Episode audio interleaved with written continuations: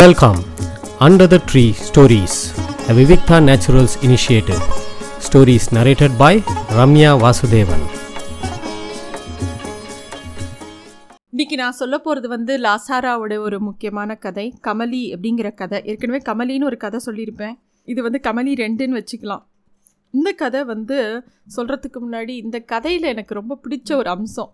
லாசாராவோட கதைகளில் பல அம்சங்கள் பிடிக்கும். இதில் வந்து அந்த லாங்குவேஜ் இருக்கு இல்லையா? இந்த பாஷையெல்லாம் நம்ம விட்டுட்டோமோன்னு எனக்கு ரொம்ப கவலையாக இருந்தது இந்த கதையை படிக்கும்போது. இப்போ நிறையா பேர் வீட்டில் வந்து ஆங்கிலத்தை தான் நிறையா கலந்து பேசுகிறோம் யாரும் அப்படியே தமிழ் தான் ஃபுல்லாக பேசுகிறது கிடையாது.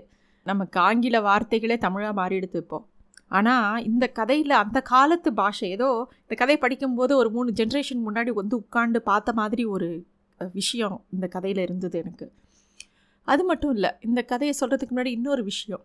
அம்மாக்களுக்கு எப்பயுமே எத்தனை பேரன் பேத்தி எல்லாம் பிறந்தாலும் எந்த ஒரு அம்மாவுக்கும் அவங்க வயிற்றில் பிறந்த குழந்தைகள் மேலே தான் எப்பயுமே பிரியமும் கரு கரிசனமும் ஜாஸ்தி. நிறைய அம்மாக்கள் மருமகளையோ மருமகனையோ ஒத்துக்கிறதுக்கு காரணமே அவங்க பசங்க பொண்ணோ பையனோ நல்லா இருக்கணுங்கிறதுக்காக தான் என்னதான் குழந்தைகள் இன்பம் பேரம் பேத்திகளாம் பேரின்பம்னு சொல்லுவோம்.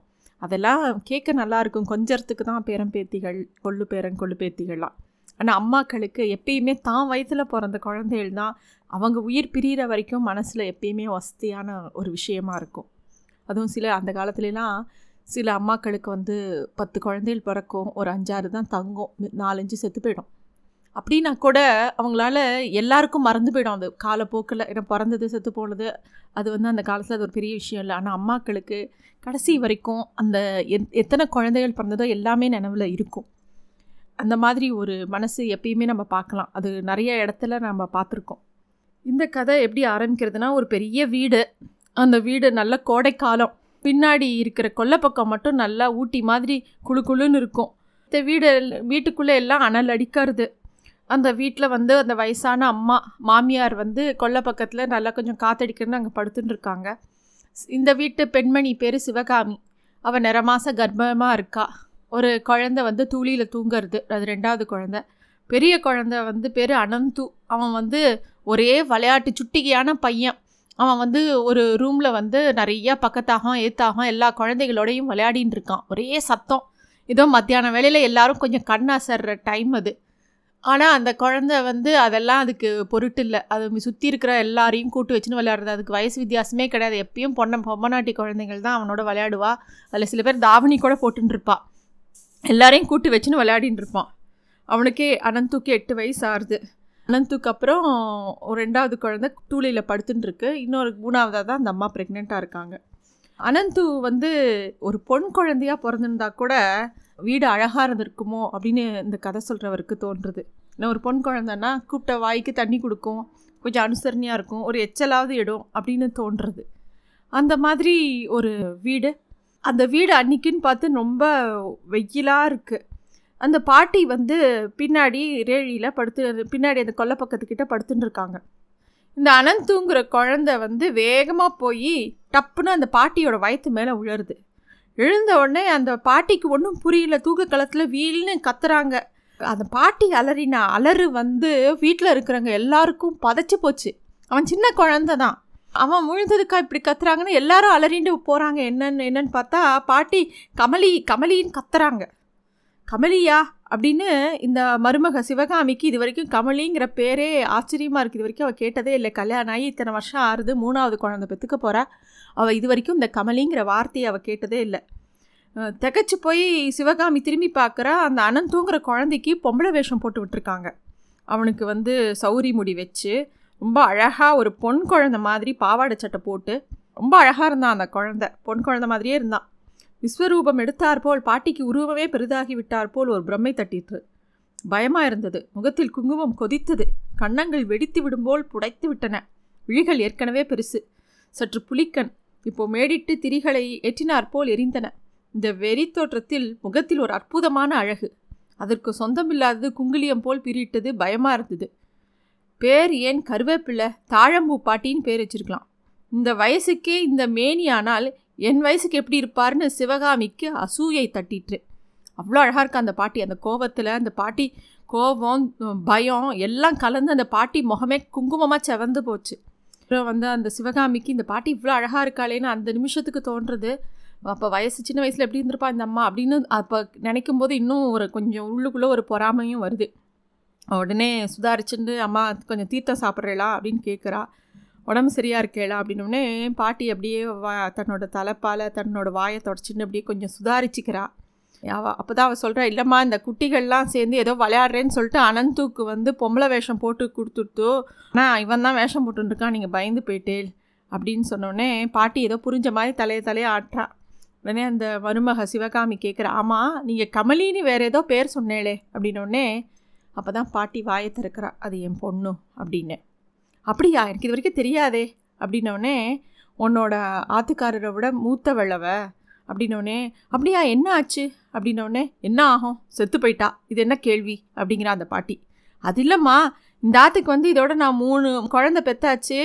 இது வரைக்கும் இந்த பேர் வெறும் பேச்சு வாக்கில் கூட நான் கேள்விப்பட்டதில்லையே அவரும் சொன்னதில்லை.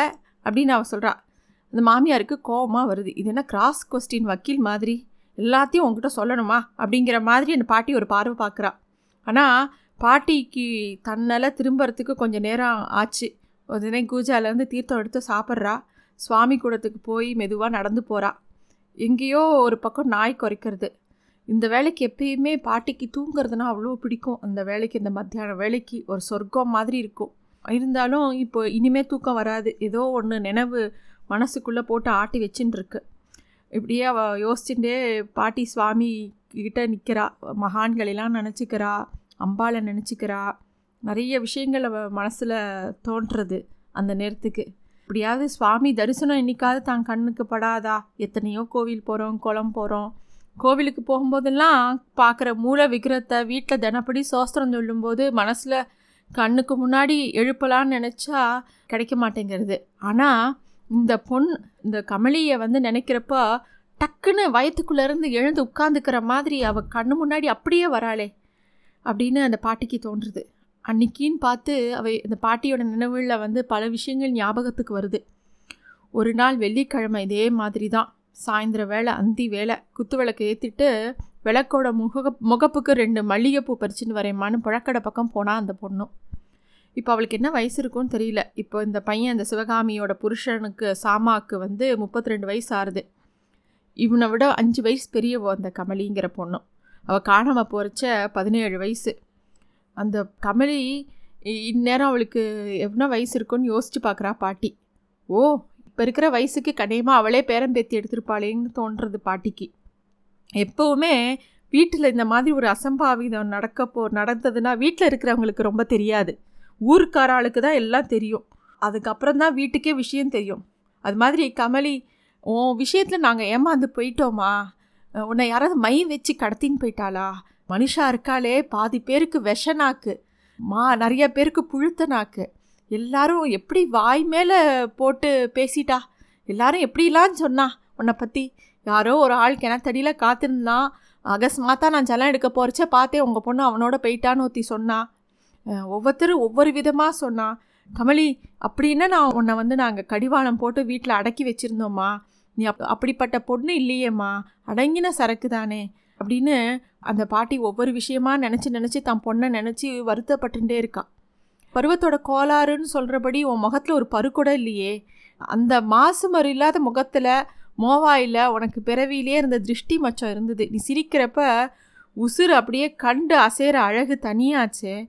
உன்னை நான் எப்படி சந்தேகப்படுவேன்? அப்படின்னு அந்த பாட்டி தன் பொண்ணை நினச்சி வருத்தப்படுறான் அப்போ இன்னொரு மாமி சொன்னது ஞாபகம் வருது. மாமி நான் சொல்கிறேன்னு நினச்சிக்காதீங்கோ. இதெல்லாம் பிளான் பண்ணி தான் உங்கள் பொண்ணு பண்ணியிருக்கா. அன்றைக்கின்னு பார்த்து நிறைய நகை பூட்டின்னு இருந்தா கொலுசு முதக்குன்னு போட்டுருந்தா ஞாபகம் இருக்கா? அப்படின்னு ஒரு மாமி சொன்னது ஞாபகம் வருது. அடராமா அன்றைக்கின்னு பார்த்து வெள்ளிக்கிழமை ஒரு குழந்தை வெள்ளிக்கிழமை அன்றைக்கி நல்ல நகை பூட்டிக்கணும்னு ஆசைப்படாதா?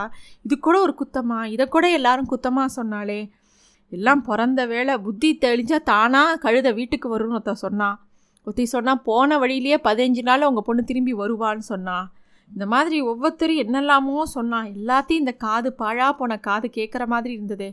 அங்கே பார்த்தேன் இங்கே பார்த்தேன் அவனோட பார்த்தேன் இவனோட பார்த்தேன்னு எத்தனை பேர் சொன்னான் தூரத்தில் இருந்து பார்த்தேன் அது உங்கள் பொண்ணு தானான்னு தெரியல ஆனால் நிச்சயமாக பார்த்தேன் அப்படின்னா சொன்னான் காதை பொத்திண்டா ஆயிடுத்தா அப்படின்ற மாதிரி இருந்தது. ஒவ்வொரு வார்த்தையும் என் காதில் அப்படியே அனலாக போ வந்தது.